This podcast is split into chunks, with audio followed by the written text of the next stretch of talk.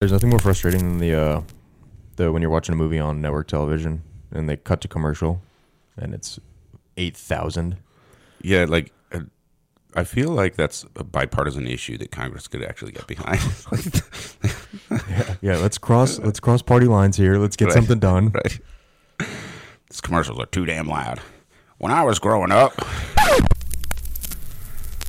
On this episode, we smoke the H. Upmann Magnum fifty-six, a true Cuban cigar, our first and probably last on the podcast. Welcome to Burnline. Burnline Podcast. The burn line on a well-crafted cigar is straight and sharp as a razor, much like our wit and wisdom. And welcome to Burnline. I'm your host, Johnny Midas. And I'm your host, Nicholas Midas. No, you don't get to be Midas. Nick, I'm just, can I just be Nick? Yeah, you can just be Nick. All right. Nicholas Midas. No, it's a nickname I got to work because everything I touch turns to gold. So I thought you said Johnny Unitas at first. It's like you're no. slinging footballs now, John? Wow, I can't believe you're old enough to know who Johnny Unitas is. So uh, we're smoking the Magnum fifty-six by H. Upmann. Uh, Cuban cigar, so uh, neither one of these are in great condition, so just be careful with the with the wrapper. They kind of uh, went through a rough patch when they were being stored, um, so hopefully we can get them a, a fairly decent review. I, I'm going to leave out any commentary that might be related to, you know, kind of the deterioration around improper storage. um But I also thought, like, th- this is a really good example to smoke because a lot of folks that can get their hands on actual Cuban cigars in the United States, uh, they might look like this. They change hands a lot. You know, none of the Cuban manufacturers use cellophane, so they're more uh, exposed. Every time someone pick, picks them up, you're transferring oils and all of that. So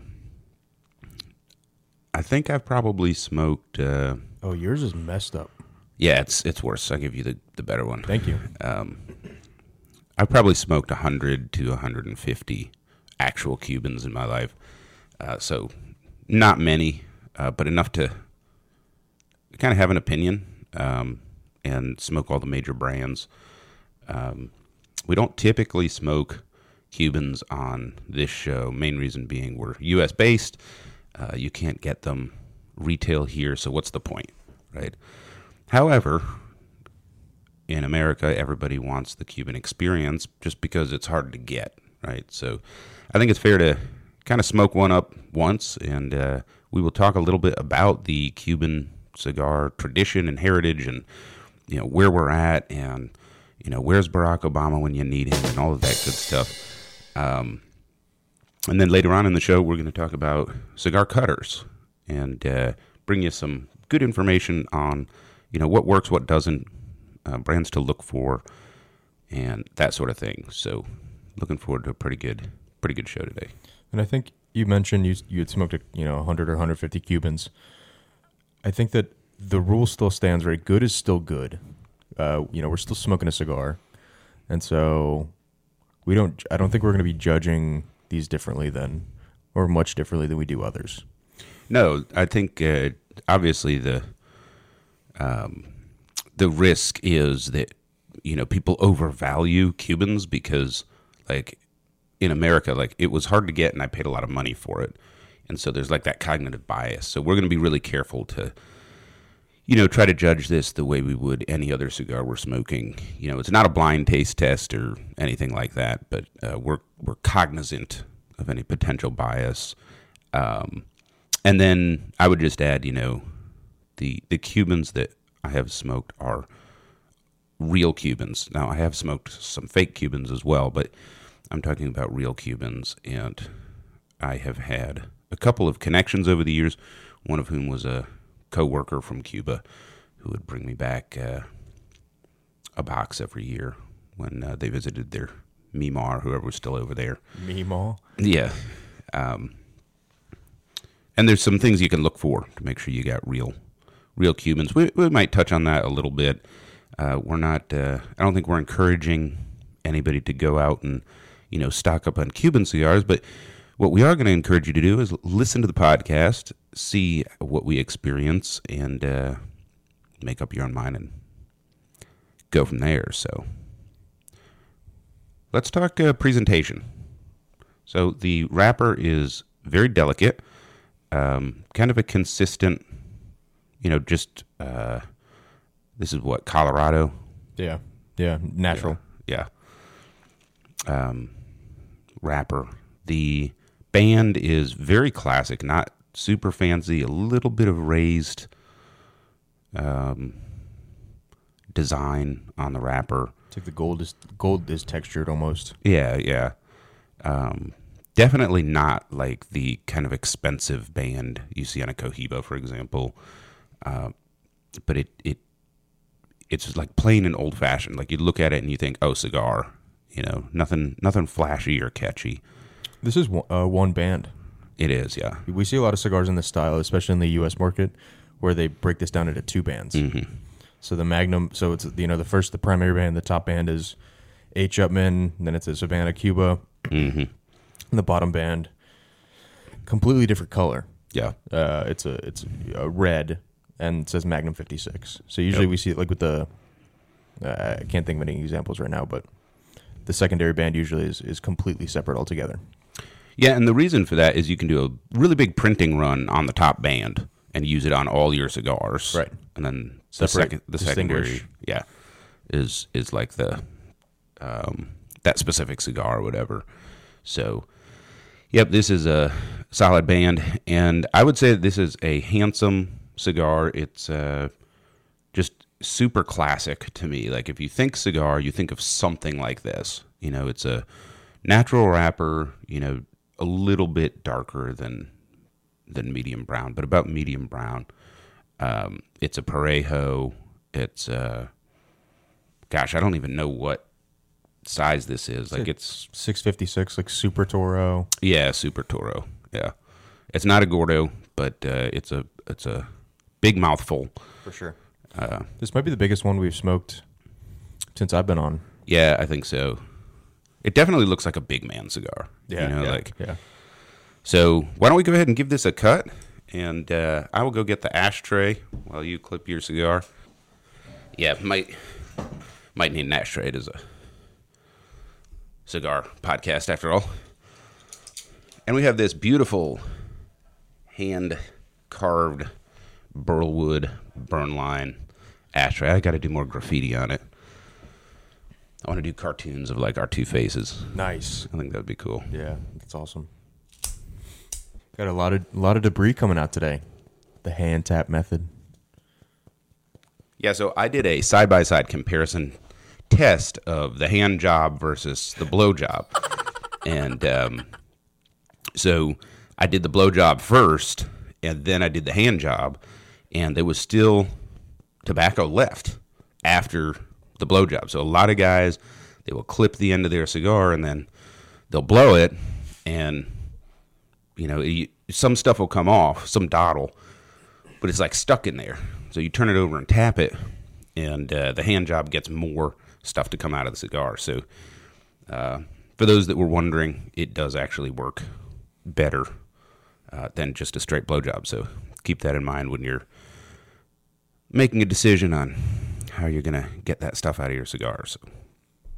All right, uh, that's a good clip, and as always, we remind you to clip your cigar with authority. No limp-wristed cutting allowed here. Get a nice firm clip so you don't smash and crush the wrapper. And on the cold draw, pretty standard, I would say, uh, you know, like that raisins with a touch of leather. Yeah. Yep. Most, most cigars kind of taste like that on the cold draw. one thousand percent. Dried fruit, something or other, and yeah. And it is time for us to light our cigar. The official lighting brought to you by Union Cigar, Hanover, Pennsylvania, U S A. And as always, Burnline is brought to you from the Hot Box, the smoky back room where deals are struck and fortunes are made at the Blanco Cigar Lounge, Union Cigar, Hanover, Pennsylvania, U S A. So we're going to toast these cigars. As always, toast it, don't roast it.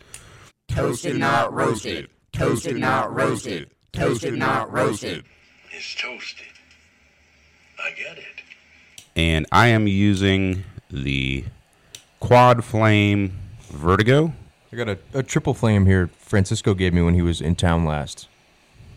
Yeah, I like that one. It's the one where the flames are horizontally aligned and they kind of come to a point in the middle. Yep. Um, I call it a wall flame because they're kind of set up like, you know, like in a single plane.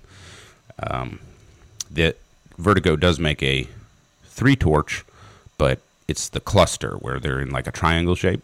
And, of course, it behaves a little differently. So, uh, we are still toasting and toasting. We talked about this on our episode about, you know, lighting your cigar. A good a good toast takes a little bit, a little bit of time. I think it's worth it. Guys, you're cheating yourself. If you don't if you don't do this right, you're just cheating yourself. Why take the risk of not lighting it carefully yeah. after you spent this money on the, right. on the cigar? So just lazy. On the other hand, I've seen guys that have been in the cigar industry for forty years, chew the end of the cigar off, jam a Zippo into the end of it, yeah. suck that campfire gas right up into the cigar, and then act like it's just normal and awesome, you know? Take it out of their mouth and they go, hmm, slight sulfur with a, yeah, yeah. With, with a hint of peaches. Yeah. So uh, to to each their own, but I've found that when I... I'm a little more ritualistic and, and observe every aspect of the experience, I just have a better experience, you know? So, of course, you're, you know, talking to the guy who wears driving gloves and driving shoes and, you know, all of that. So, oh, you wear driving shoes? Well, not in the Toyota. Okay. I wear fucking boots. Like, yeah. I've got, like, the six-inch deep WeatherTech mats or whatever in the, in the front. For those of you that don't know, I drive a uh, quarter-century-old Toyota four runner. On a three-inch lift with uh, tires so big that uh, they came off like a Hummer or something. I don't know. With a rock catcher on the front. yeah, yeah. Um, but, you know, I just had to find something that matched my general masculinity. Yeah, when when John's here, we know. We every, everyone knows. uh, two hundred fifty-six thousand miles, though, and still going strong. I'm really disappointed, though, in the new, like the new Taco just got, like uh, whatever they call it, unveiled or whatever. And it is a sharp-looking truck, and they've got some pretty cool powertrains. Um, but here's the problem. The problem is trucks are really expensive now. And good luck getting in one for less than forty-five. Um, and you can't order what you want from Toyota, so... This gets into like supply chain, you know, automotive. Um, basically, you can order what you want from the dealership. If your particular unicorn happens to be part of the production run allocation, and if your dealership has the best standing with Toyota, then you'll get it. Otherwise, you'll get something else, you know. And that worked when, you know, a Tacoma was twenty-five or thirty grand. Now it's like, no, I'm not paying you that kind of money right. unless I get the T R D Pro with the orange paint or whatever, you know. Yeah, I've heard more over the past five years about people pre-ordering cars mm-hmm. than anything else. It's just, I've, I, I've only been driving for ten years, but I feel like before, twenty years ago, thirty years ago, give it a, a month or two and you get your, you know, exactly what you wanted. Yeah, well, you can from American car manufacturers, um, all the German car manufacturers. And uh, some of them, like Porsche, have higher reliability, you know, anyway. But you're paying for it here in America. But uh, Toyota and Honda in particular, uh, you can't get exactly what you want, right. only if it matches what they're going to make. So it's worked for them. They're still selling cars. Anyway, uh, we've got this H. Upmann Magnum fifty-six, uh, well-toasted, and I'm just a quarter of an inch in. So I think enough to start sharing some... tasting and experience notes. The wrapper is uh, what I call matte oily, which is to say it's not shiny with oil. Uh, it's it's a matte color, but it is like oily. There's a little tactile to it. You can see it a little bit. Uh, very attractive. Um, first few puffs, the smoke output is medium. I would say. For a cigar this big, I think I would expect a little more smoke, maybe. Yeah, I kind of would expect a little bit more smoke output from this. Um, I'll say that the draw on mine is the perfect strength for me. Like, one of the things that affects my cigar smoking experience, probably more than like I thought it would, is strength of draw. So if I have a cigar where I have to draw too hard, it's just annoying. But if I have one where, like, no matter how hard I draw, there's, like, no resistance, yeah. I can't stand that either. Um, well, and that has a direct impact on the, the burn, mm-hmm. I feel like, and the, you know, obviously the flavor and, and all that good stuff. So it's good construction. Um, not to uh,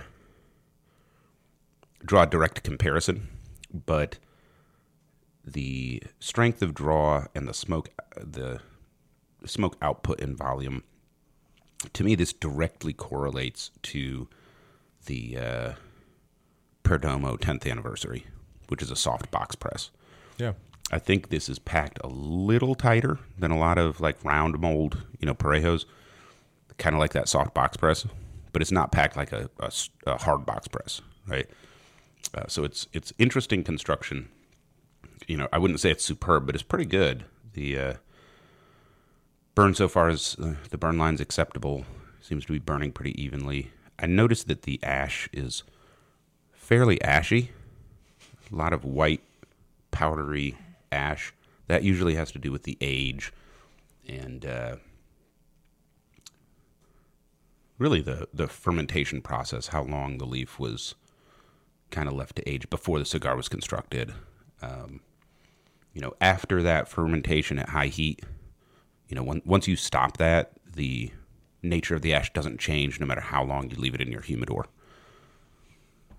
Yeah, these these pilones are getting up to one ten, one fifteen, one twenty degrees.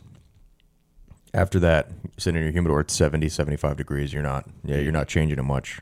Yeah, yeah. once they once they cook initially, that's really the, the main change.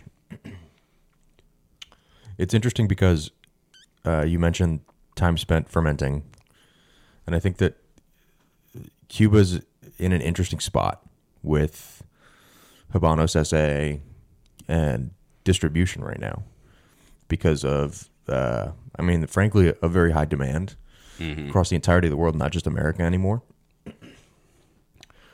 but especially in Europe, Europe and Asia. Uh, a lot of people are, are smoking Cuban cigars now. Yeah, they've done a good job with the brand, you know, and sort of uh, creating this uh, brand identity for Cuba. You know, all Cuban cigars, they're like luxurious and well-made and like the pinnacle of cigar, um, which I guess we should talk about, but some tasting notes first for those of you that are maybe thinking about trying to secure a real Cuban and smoking it, and is it worth it, and we'll talk a little bit about some price point and options on stuff. Um, so my initial tasting notes, first and foremost, there is a, a uh, high component of that bitter vegetable taste that comes from not aging your tobacco as long. Um, so I call it morning glory. Uh, that's the name of a vine with purple flowers that just murders your garden up here in the mid-Atlantic. And we used to pull them out as kids and burn them or whatever. And they have a this sort of pungent, bitter smell that this reminds me quite a bit of. So there's a lot of that. I attribute that directly to uh, lack of aging the the tobacco. And then uh, there's some leather and raisin and I, some wood component. You know, it's just a very generic woody taste. That's kind of what I'm getting so far. I'm getting, honestly, the the weirdest thing. It's uh, like dried peach or dried apricot. Mm-hmm. And then uh, that floral bitterness that you described is also right on point. But that's kind of what I was alluding to before, was that they, I think that Cuba has uh, a tough time aging their tobacco long enough because the demand is so high. Well, yeah, I mean, the the bottom line there is, there's quotas that they have to meet. Um, that's the way that the whole country is run, but the tobacco industry, uh, certainly. And um, They can't make cigars fast enough to meet quota unless they cut down on the time to produce them. Uh, and that's why um, this tastes the way it does. You know, the, I guess the counterpoint to that would be, you know, there are these brands that absolutely will not compromise on like the aging length and the quality, even if it means charging you a, a lot for the cigar. Uh, Padron comes to mind, you know. Um, so I guess this is probably a good uh, point to talk about, like, the Cuban cigar experience and industry. Um, the, uh, I guess, open secret among cigar aficionados, people that actually smoke cigars and enjoy them, is uh, Cuban cigars are not that great. There's some good ones. There's some not so good ones. But uh, in general, Cuban tobacco doesn't taste as good. Um And the reason for that is they've been essentially over-farming, not properly resting the field, not rotating crops. You know, you need need to plant some cabbages and beans and stuff, get some phosphates and stuff back in the soil. Um, you know, if you want good cigar tobacco, you're not using a lot of, like, neonicotinoids and, um, you know, your nitrogen fertilizers and stuff like that. Um, and... Uh, the quality of the tobacco, it just it just is not as good as some specific regions, you know. I was shocked when I got into the industry, and people were telling me, oh, it, you know, they're good, you know, just as good cigars in Dominican and Nicaragua, even Honduras and Ecuador. And I was like, well, come on, like, it's Cuba, yeah, because the the allure, mm-hmm. the myth is so great. Mm-hmm. Um, about about the Cuban tobacco, and I think it comes from, like I was saying to you earlier, I think like the nineties and early two thousands, there were some real stellar Cubans that were coming out, and obviously uh, even a little bit before that, but it's just a shame. Well, and also there was a lot less competition. Right. You know, you had that cigar boom in the late nineties. Before that, you know, your options were pretty limited, and if you're comparing like a gas station cigar to a Uh, Cuban punch, um, there's no comparison, right? So the contrast made them even better, right? So the tobacco in Cuba in general is not as good. I think Nicaragua is producing the best tobacco in the world right now overall. Um, however, the uh, Pennsylvania broadleaf grown by the Amish is world class, and the San Andres uh, Mexican tobacco also Uh, makes a fantastic, fantastic wrapper leaf. And both of those regions have been working very hard over the last ten to twenty years to uh, make excellent and competitive tobacco. And, of course, uh, Dominican Republic continuing to make uh, a lot of really good tobacco. Um, you know, in my experience, the Dominican tobacco is milder than the Nicaraguan. Um, retains a lot of that floral aromatic element that is common to Cuban tobacco. Uh, so that's one challenge with Cuban cigars. Uh, the other one is um, a lot of the skill left Cuba. The skilled yeah. bunchers, the skilled wrappers. Money. Yeah. They're getting paid more. Oh, a lot more. Yeah. You know? Um, so, you know, during the political upheaval over there, uh, a lot of the important folks in the industry left and took their skills with them. Uh, one of the sort of initial um, immigrations happened to Dominican Republic, which is kind of how they took over as the new cigar capital. Um, and then it's been, what, maybe a quarter of a century since Nicaragua started its ascendancy in the business. Um And that's partly because they have some really varied climates, you know, and microbiomes where yeah. you can get so many different types of tobacco leaf and flavors out of, you know, one country. And it's, I mean, it's,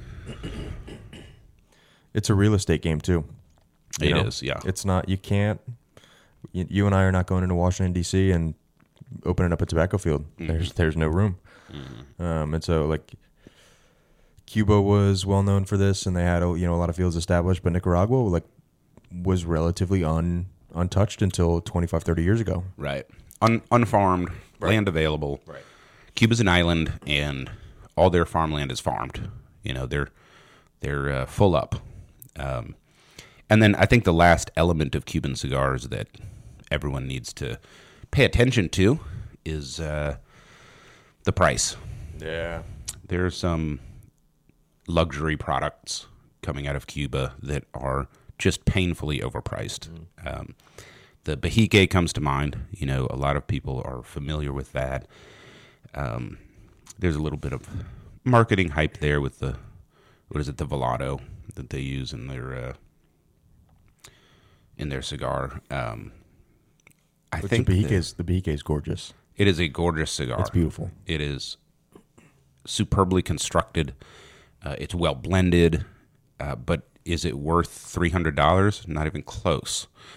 Uh, you can get a cigar that's a wonderful experience for thirty bucks that matches it. You know, one tenth the price. You can get an entire box for three hundred dollars, mm-hmm. where the cigars are just as good. Mm-hmm. So that's another problem with a lot of the Cuban products is, you know, they're they're positioned and priced as luxury goods. And uh, people buy them for the same reason that, you know, they buy B M Ws or Mercedes is, you know, for uh, brand positioning and kind of showing off with your buddies and stuff like that. But that doesn't mean that you're getting what you paid for, right?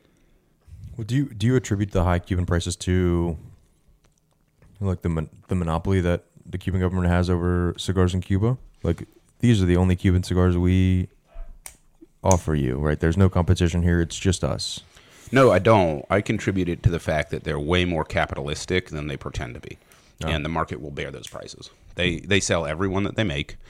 Um, and it's, you know, we talked about the other week, like, Altadus owns half of S A, yeah. You know. So, and they're pretty fucking capitalist, right? I'm sure they have to get a return on their investment. Um, and people are paying these prices, you know, for them. And, you know, there's there's part of uh, part of me that, you know, I'm a little annoyed because if you smoke a cigar at that price point and have that experience, then you're getting a wrong picture of what the cigar hobby can be like, because you don't have to spend that much to get just as good of an experience. And, uh, you know, in my mind, if it if it costs me hundreds of dollars to smoke this cigar, then the nine dollar cigar is probably a fancy cigarette, right? And that's just not true, right? Yeah, yeah. I mean, it's it's it really is unbelievable the quality that we can get here, in even in Union Cigar Hanover, uh, right. North America's only Blanco Lounge.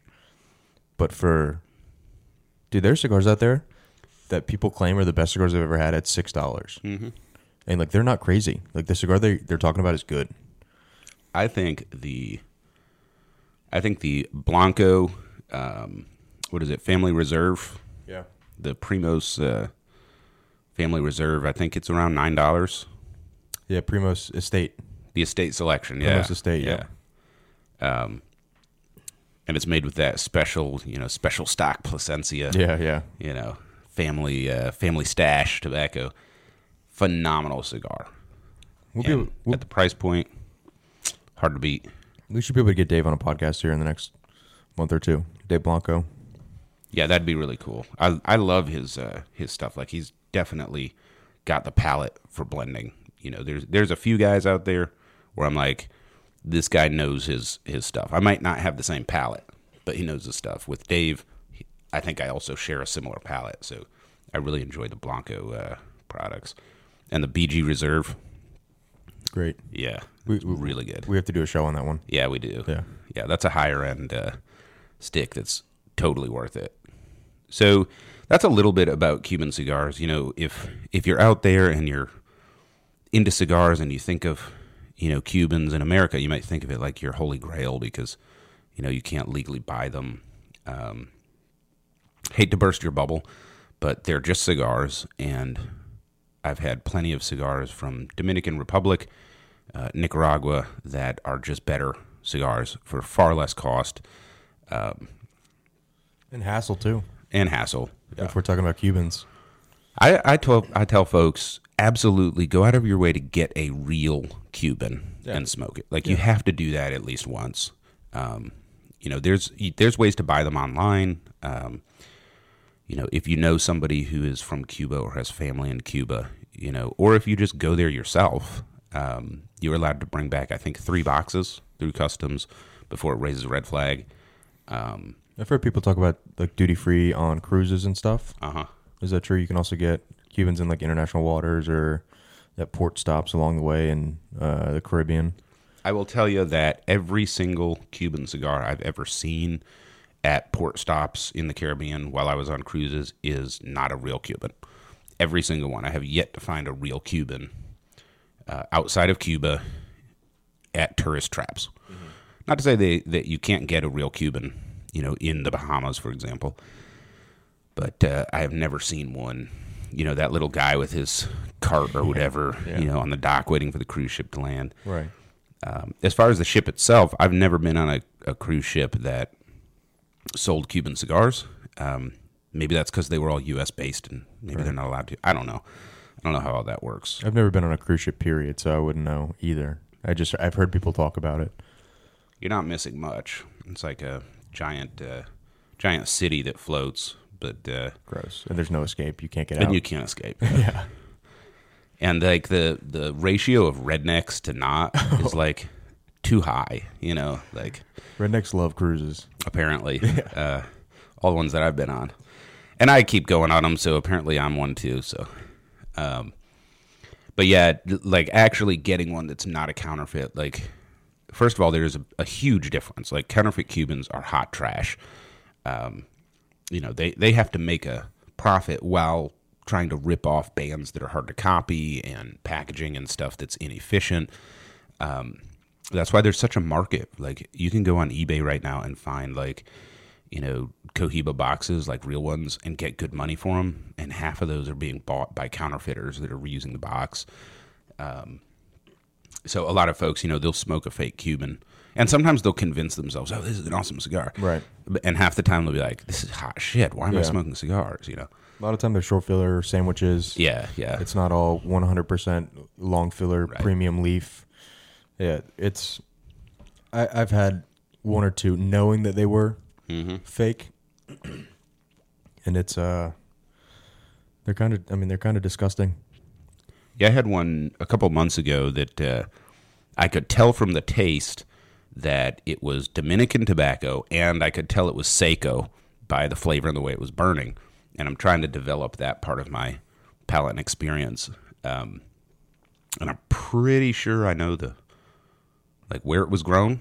Um, and, it, you know, it wasn't a bad cigar. Domin- Dominican tobacco and cigars are pretty good, and they're even close to the Cuban experience, a lot of them. Yeah. You know, like that Piloto uh, leaf, um, which is what this cigar was. Uh, so it was a it was a pretty decent counterfeit, um, but if you if you've been smoking cigars long enough, you know you can even tell sometimes. Like oh yeah, you know yeah.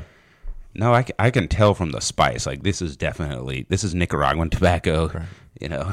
Well, like you said, I think Dominican tobacco is closest in profile and flavor to Cuban tobacco. Mm-hmm. Uh, you know whether that's the proximity of the islands or the fact that they brought all the seeds over when they were starting. yeah. You know. It's the same shit. Yeah. Yeah. Yeah, so the uh, the classic Cuban experience with cigars is light, floral, aromatic, but strong. Like, uh, you know the difference between... The difference between tobacco that uh, the smoke is robust versus strong tobacco in the sense of, like, it's got a high nicotine kick. You know, that's the difference. It's like the, the Cuban smoke is pretty strong, but it's light. It's not thick and heavy. And that that's kind of, if I had to say, here's here's what sets Cuban cigars apart. And they don't really they don't really do Maduros either, Mm-mm. right? There's they're all natural. They don't they don't do Connecticut shades as well. Like all Cuban, you know, authentic Cubans are one hundred percent Cuban, you know, puros. Mm-hmm. All Cuban tobacco, and the, it's just a good sun-grown, like, natural color. Yeah, there's a few, uh, like, Cohiba has a a, a Maduro they released recently. Um, you know, there's a few like specialty, but that's not what Cuban cigars are known for. And when people go to buy a Cuban, like they're looking for that, you know, that Claro or Colorado, you know, color. Um, just a regular, grown out in the field, regular old, natural wrapped, sun grown uh, cigar. And yeah, the uh, the smoke is light, uh, floral, aromatic. Really, um, if you want to get a good experience of like the classic Cuban cigar uh, in America, the Casa de Cuba, which I think is a Fuente product. Yeah, yep, it is. Is a really good imitation of like what the Cuban cigar experience is. Oh, that's right. That's what I wanted to uh, talk about on this this episode is Cubanesque. Mm-hmm. Right, we we think of the word Cubanesque, and I get oh my gosh, once a day, mm-hmm. once you know, five times a week, people mm-hmm. come in. Hey, do you have any Cubans? No, I'm sorry, I, you know, unfortunately, I can't sell Cubans. Uh, you know, right now, the government's shuffling their feet on it. Right, and they're like, all right, well, what do you have that's similar? Like, oh man, come on, yeah, are you shitting me right now? And so you got to kind of scramble to find. Um, A J A J makes a good one called Díaz de Gloria.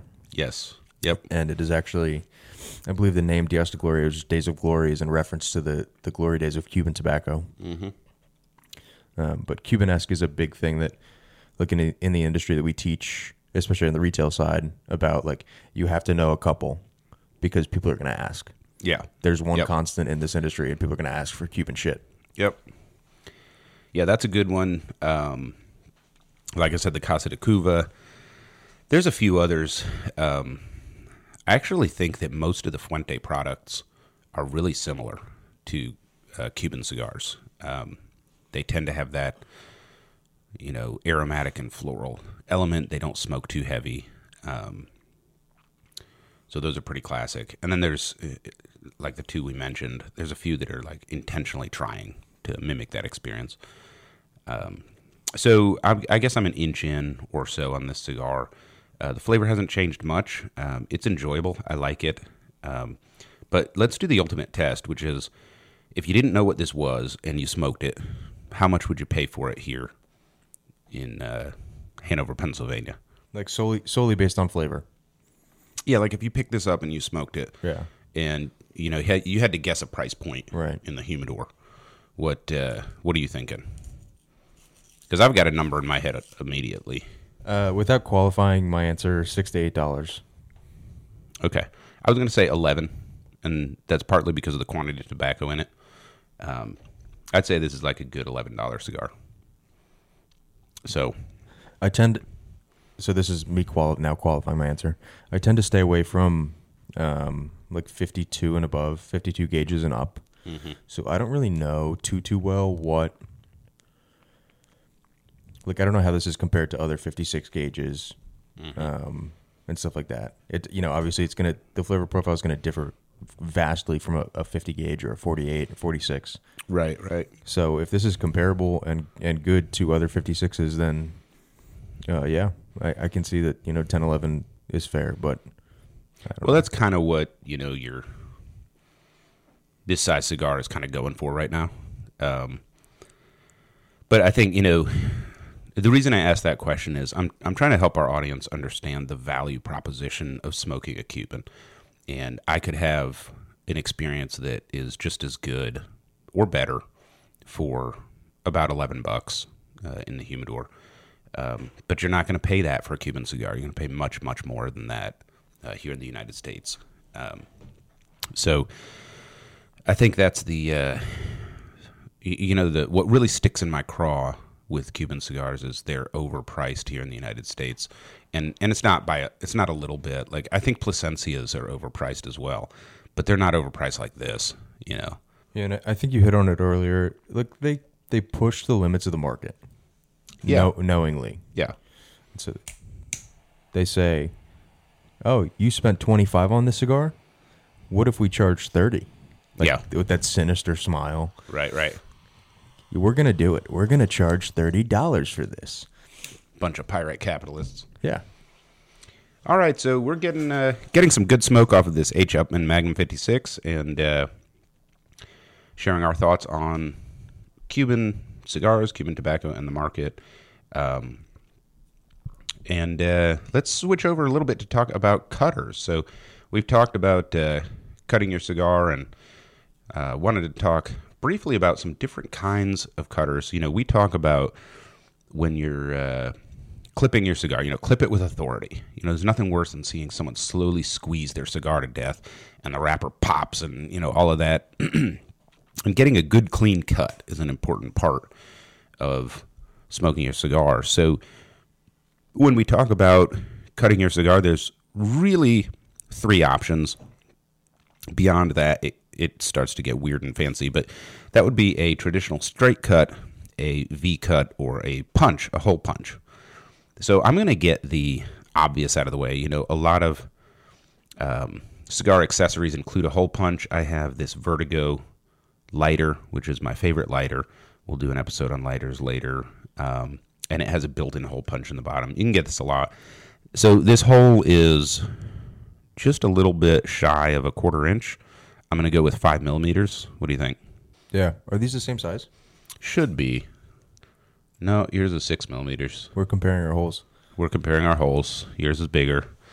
Um, so here's what a hole punch is for. A hole punch is for a hard box press, where if you, you know, clip the end, you might get past the cap, because the cap on most of your hard box presses doesn't really come too far down the down the stick. Um, that's really what it's for. The problem with the hole punch, in my mind, is uh, it it affects the burn and flow of tobacco, where you know the uh, you're getting a lot of smoke through the center, right, which is the least flavorful part of the cigar, um, and so there's a really big risk of tar buildup as well. The bigger the ring gauge, the worse experience you're going to have with a hole punch. So if you've got that little, you know, forty-eight fifty ring gauge box press, use a hole punch. You'll leave your cap on. You'll be fine. You start to get bigger than that, you're going to get tar buildup. You're not going to be getting really the smoke profile that you need to really taste that cigar. And I'm kind of going to leave hole punches at that. Nick? I also I strongly recommend a punch for a sweetened cap um, to keep the cap as, as most intact as possible, um, because a lot of the flavor from a sweetened cap you're looking for in the in the mouthfeel. And by, you know, V-cutting, you take obviously a, a, a small chunk. By straight cutting, you take a bigger chunk. But by punching, you keep most of that sweet cap on there, uh, thereby maintaining the sweetness of the cigar. Awesome. Um, and then, so uh, V-cuts, uh, I'm just not a fan. Like, I know a lot of guys that they like a deep V-cut or a V-cut. Um, and there's a couple of reasons for that. One is, again, you're not getting the full flavor profile of the cigar. Two, you still end up with some tar buildup. And uh, three, I've seen with the deep V-cut, I've seen people go past the cap on that, and then you're you're just messed up. Like, you can't fix it. With a straight cut, if I mess up, I can clip it again sometimes. Um, but I just don't I don't understand why. I understand the need for a hole punch. There's situations, like you said, with a sweet cap or with a narrow ring gauge box press where it makes sense. Um, but the V cut, I kind of don't understand. That's just where I, where I'm at on that. The V's are just for the contrarian. Mm. It's just like the guy that like doesn't want a straight cut like everyone else. Um, I think that a lot, and a lot of guys here and in our Gettysburg store use the V, um, and they like uh, they'll do the deep V, like you said, um, and then they even do the cross, which I forget what they call it, where they clip it at ninety degrees. Yeah, yeah. Where they intersect, the two V's intersect at ninety degrees. Yeah, yeah. They uh, they call it a something or other, um, and it, it's super popular. I know you and I are both in the camp where we always straight cut our cigars. Yeah. So there's a there's something to be said, I think, about the concentration of flavor, like you said, from the the punch that comes out of that of a little little, you know, exit. All that smoke is, is shooting through there. It's gonna there's gonna be some tar buildup. And I think even with the V, uh, you you run that risk as well. Yeah, I've I've had that happen. Um, very rarely do I have tar buildup in a straight cut, and that's usually because I was smoking it wrong. Like, I'm outside mowing the lawn, and I chug, chug, chug, chug, chug for five seconds, and then I let it sit there and let my slobber run down into it, you know. So uh, that brings us to straight cuts. Um, so your classic, your your sort of classic straight cut is called a guillotine cutter, and it has a blade that moves in a fixed plane orthogonal to the cigar. And the old school guillotine had a single blade, and I don't see a lot of those anymore. Which is which is really a true guillotine. Is a true guillotine. The single blade is the shout out to the French. Yeah, yeah.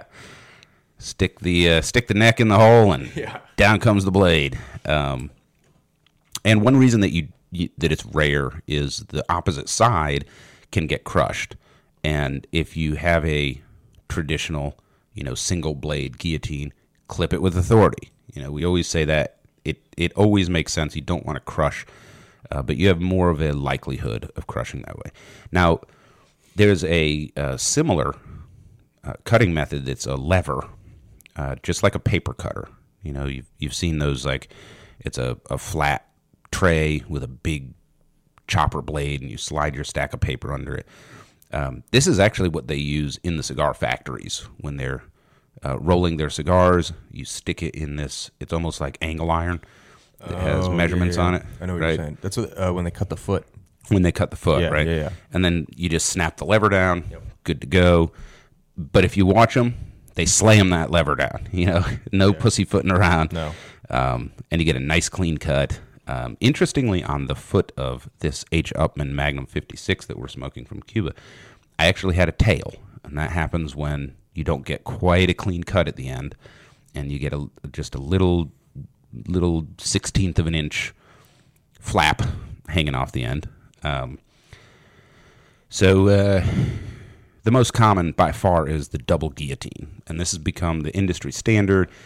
It's got uh, two sliding uh, blades in a fixed plane, orthogonal to the cigar, and uh, there is a lot of options out there. So we're going to jump right into uh, guillotine cutters, and I'm going to talk about three that I own. The first is a Perdomo double guillotine that uh, came in a set with an electronic lighter. It was fifty dollars for the set, and it has a closed back. So cutters with a closed back means that you can jam your Parejo all the way in and clip it, and you get a perfect clip every time, right? You're not taking off too little or too much. And I I smoke a lot of Parejos just because that's what most of the cigars I smoke come in, and uh, I really enjoy my Perdomo cutter uh, for those. But when I have a Figurado, I'm stuck, right? Especially a Torpedo. The only option is to clip it like four or five times, at which point about half the time I end up messing up the wrapper because it's just not designed to take that much abuse. Right. Yeah, the the ba- the straight cut, the guillotine cutters with the backs, it's like a like a foolproof foolproof way to, you know, ensure you don't mess up your cigar. Yeah. Um, which is really nice. And we teach the where you lay down the cutter on flat on the table and you snip it that way because mm-hmm. you know it simulates an artificial back. Yep. Um, this is like the same thing. Yeah, the table travels with the cutter. Yep. Yep. Um. So that is that's on the higher end of uh, of cutters. Um, it's very well made and very sharp. It's a great cutter. I have another higher end cutter right here. This is the Craftsman's Bench double guillotine. This retails for twenty-nine ninety-nine. Um, decently substantial uh, feel in your hand. It's all metal. Uh, I've got the black and gunmetal version. I think they also come in all chrome. Um, very sharp, well made. I like it. Oh, it's sleek. Yeah, it has an open back though, so I use this one to cut my uh, Figurado cigars. Um, but I would recommend this one. Um, the only like quibble I have with it is I feel like the blades are too loose for the price point. Yeah. Um, the deflection out of that plane um, determines the quality of the cut. So if the blades are wiggling around a little bit, you know, you're more likely to mess up the cut. I feel like for thirty bucks, it should be a little tighter. I do like that the blades are not super loose. So like if I hold one end and flick my wrist, yeah. the blade doesn't shoot out. Some of them just... Some of them just shoot out. Yeah. Right? Yeah, yeah. Like this Vertigo. So this is the very bottom end. You can get these on the counter of most cigar shops. This is like if you forgot your cutter, right? And it's plastic with metal blades. If you want to leave this shit in your golf bag. Yeah, yeah. Something that you're going to leave. Like I have one of these at work, yep. you know, just yeah. just in case.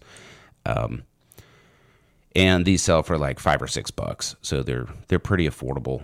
Um, don't recommend it. So the the blades just aren't sharp enough, and I mean, there's already like damage to the blades. I've never cut anything but a cigar with it, but you get like a stiffer piece of tobacco, and all of a sudden the blade's folding over. That's ridiculous. So I I think it's worth upgrading to a, a sharper, nicer cutter. Um, you don't want to ruin a ten dollar cigar with a six dollar cutter, right? Yeah, and, and cutters are one of those things where if you make a good investment, they can last. Mm-hmm. They can last uh, actually quite a long time. Like if you take care of it. I haven't, I haven't quite figured out yet though. The I would love to be able to sharpen the blade, take mm-hmm. it apart, sharpen the blade, put it back together. Mm-hmm. Um, and not a lot of them are like easy per se designed. To do it. You can't even take the blade out. Right. A lot of them, yeah. Um, Which I, I just saw Steve Saka is actually coming out with one that's designed to let the consumer sharpen the blade. That's awesome. Yeah, yeah. That that's really thinking about the dedicated cigar enthusiast. You know, a lot of a lot of us are just going to buy disposable cutters, you know, uh, because we're not that into it. Um, but for a guy like me, like that would be super cool, you know. And th- that brings us to the last cutter we're going to talk about, which is probably the most expensive, which is the Xikar X one, and this one is like a butterfly, so it's shaped like a, I don't know, like a rounded arrowhead pointing towards the floor. And there's a little lever in the middle that pops your blades open, um, and they they spread apart with a spring like uh, butterfly. That's why I call it a butterfly cutter. So it's like a double guillotine, but it's lever instead of uh, s- traveling straight up and down uh, towards the cigar to clip it. Um, here's what's good about the Xikar X one. Very high-quality steel, very sharp, will last you forever. Um, and Xikar has a very generous like repair policy if something happens. I have one of these that is a limited edition uh, out of, I think they made three hundred of them to celebrate Fuente. Nice. It has like the Opus X, uh, like, uh, I don't know what you would call it, filigree. Yeah. Uh, just the design in it. And the wings are bone. Oh. So this is like a rose gold finish in the middle. It's very beautiful, and it was like three hundred dollars, and I just bought it because I liked how it, it was gorgeous. Well, that's uh, the thing, too, especially because we're talking about the most expensive one on the table here. five hundred dollars for a cutter? They're out there. Mm-hmm. They exist. And people, like, will collect them. People will... Like, I mean, there's some of them are have diamonds on them, gold. Yeah. They're gold yeah. plated. Yep. Uh, the Xikar X one is probably, I think, the the limit of like value of getting your money's worth. Uh, I think they run around sixty bucks. I think they're worth it. Uh, they work really well. Some guys don't like them because uh, just the way that like you use it in your hand. Um, I, that I don't understand. They seem pretty easy to use to me. Um, the downside is they do come apart. So uh, there's a few different models, and, and they have like the X one and the X two and stuff like that, and they've been upgrading it over the years. But in particular, the pin that holds the lever in the middle that locks and then pops open the blades, that will come out over time. It'll just loosen up. It's no big deal to put it back in, and if you really fuck it up, you can send it back to Xikar, and they will fix it up nice and send it back. But then you're out of cutter for a few weeks or a month. Um, but I think that's probably on the upper limit of my, like, you're getting your money's worth. After that, it's all vanity, which is okay. You know, if, if you want to collect really nice and expensive accoutrement for your hobby, go for it. You know, I can buy uh, really expensive, awesome golf clubs, and... Uh, I'm still going to suck, you know, yeah, so yeah. so uh, that is your call as a consumer, what you spend your money on. Yeah, and this is a, you know, this isn't this isn't a podcast for practicality. Obviously, mm. we're gonna we're gonna give you the practical option, but we're also gonna give you the extravagant option. And there are certainly S T DuPont's one, you know, some of these companies that have really extravagant cutter uh, yeah, options. Yeah. There's a guy down in Texas that makes single-sided guillotines by hand out of Damascus steel, and they're like two or three thousand bucks. And if I had the disposable income, I'd probably get one because there's nothing else like it. Like it's literally yeah. the only one on the planet custom made for you. Right. You know, it's kind of like a like razors. You know, we're guys, we're sitting around razor blades. Like mm-hmm. a, you can shave your face with a Bic. Yeah. Like you'll be fine. Totally. Yeah. But like you want to you want to buy that like, you know. Uh, rare wood handle. Yeah, like your straight razor with. So I have a straight razor with an elephant ivory tusk handle. Right, right. That was made in France in nineteen fourteen, yeah. Yeah. and I found it at Goodwill and spent like twelve bucks on it. And like you have to buy it. You can't not buy that. You know, uh, I don't shave with it because I like my face. Um, and until we get a sponsor, you'll never know who I I use to shave my face. Uh, but uh, it's totally, you know, like this is a hobby. Um, I, I think what I want to do is inform people what you're getting. Other than that, it's up to you. So, you know, if, if you're spending a lot of money on a custom Zippo lighter, good for you. But yeah. I will tell you ahead of time, you don't want to suck that campfire gas into your cigar. Right. You know, right. As long as you're informed when you make that choice. Right. right? Or, you know, we'll tell you about the, you know, hey, these are the common defects. These are, sure. the, these are the common issues with them. Yeah. It's...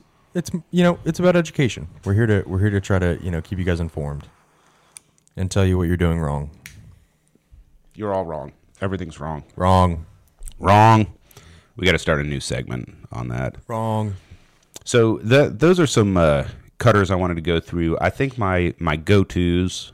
Um, I don't know who makes this cutter for Perdomo, but having a double guillotine with a backstop to me is an important choice for my Parejos because it's so easy to get a perfect cut, and it's a high quality cutter that just snips the, the tobacco. I've never crushed a cigar or anything. And then uh, my Craftsman's Bench is uh, my open double guillotine for my Figurados. Those are my choices. I do have a couple of uh, cheap cutters, and they stay like in the glove box and at work and stuff like that. There's a place for them. Um, And I pretty much shy away from, you know, I've got the hole punch in the bottom of my lighter for the rare time that I have like that fifteen oh one Ruby. Great cigar. Uh, definitely hole punched that, right? Um, and I don't V-cut, so that's that just is what it is. Um, I think we talk about, like, you know, toasted, not roasted, um, and and cut with authority. But just because we, we say these things doesn't mean that they have to be difficult. Mm-hmm. Right, so like this back, I'm looking at the the cutter with these backs on them right now, and like this is a foolproof, like easy way to make sure that you're doing it right. Right, and it's not like honestly, cutting my cigar when I use this is a mindless thing. Yeah, yeah, Be- because it, it's made like the tools built in to make it easy for me to do it. Right, and so like if I can remove that stress from the process, yeah, absolutely. Yep, I like that. Uh... Drew Estate, too. It's got like a cigar rest built in. That's kind of cool. Yeah. Looks like it's seen years of use and it's still sharp, so must be well built. Oh, yeah. So uh, let's get back to this H. Upmann Magnum fifty-six Cuban cigar. The first Cuban episode for Burnline. Um, and we'll give some of our final thoughts and, and tastes and wrap up, you know, what uh, the... Cuban cigar smoking experience is. uh, I will say that the carrier, I always call it the carrier flavor or the carrier note on the cigar is still that bitter floral, um, garden garden vegetable, green pepper, morning glory flavor. Um, no spice whatsoever on this cigar. Not a touch of spice. Um, leather and oak, I think, are the other two main flavors. It hasn't changed much. Um, the construction was good on mine. The smoke output was not what I like. I like a little more smoke output. Um, no real feel to the smoke. It was just there. You know, it wasn't textured. It wasn't creamy. It wasn't chewy. It was just there. Um, overall, an enjoyable, uh, like mindless smoke. Like I don't have to pay attention to it. It's just there. I could be doing other stuff while smoking this. I probably wouldn't go out of my way to make this an experience other than the fact that they're hard to get, right? Which is a shame. Which is a shame. Yeah. Yeah, I think so too. I think there are cigars that I smoke f- when I want to smoke for the sake of smoke, and this is one of them, unfortunately. Yeah, like I feel like a I feel like a cigar. This is the one I would pick up.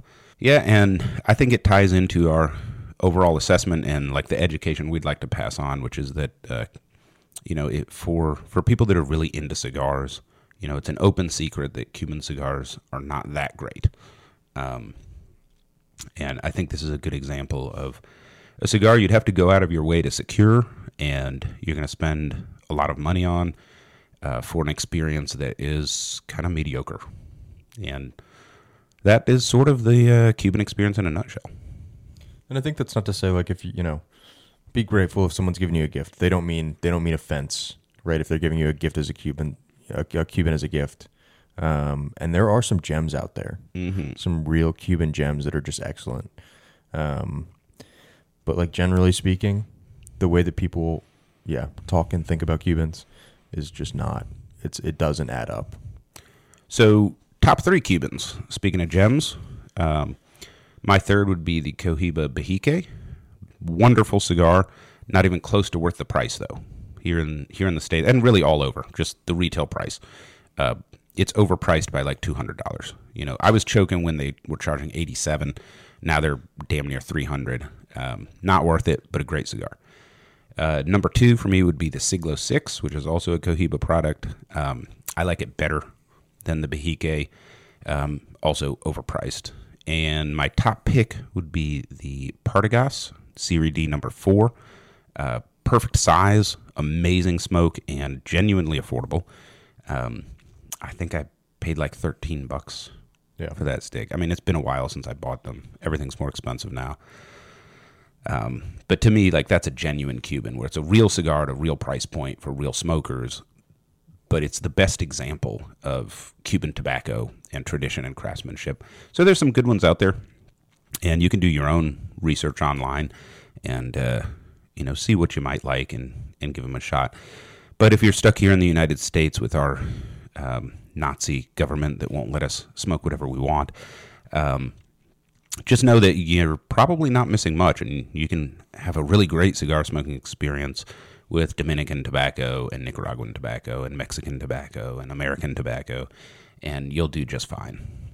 It's like the the Cuban cigar smokers and the hippies join up and are chanting, legalize it. Right, right, right. You know, we're all working towards the same right. goal here. Yeah, I mean, I like the, uh, yeah, Serie D number four is really good. Um, Hoyo de Monterey Double Corona and uh, like Romeo Y Churchill or Short, Chur- Short Churchills are also really good. I hate when the damn hippies are right about stuff. Um, yeah, those are some good picks as well. So if uh, you know you want want to go find a Cuban to smoke, maybe start with that list. Um, probably skip the Behike and the Siglo because I just don't think that you're going to get your money's worth.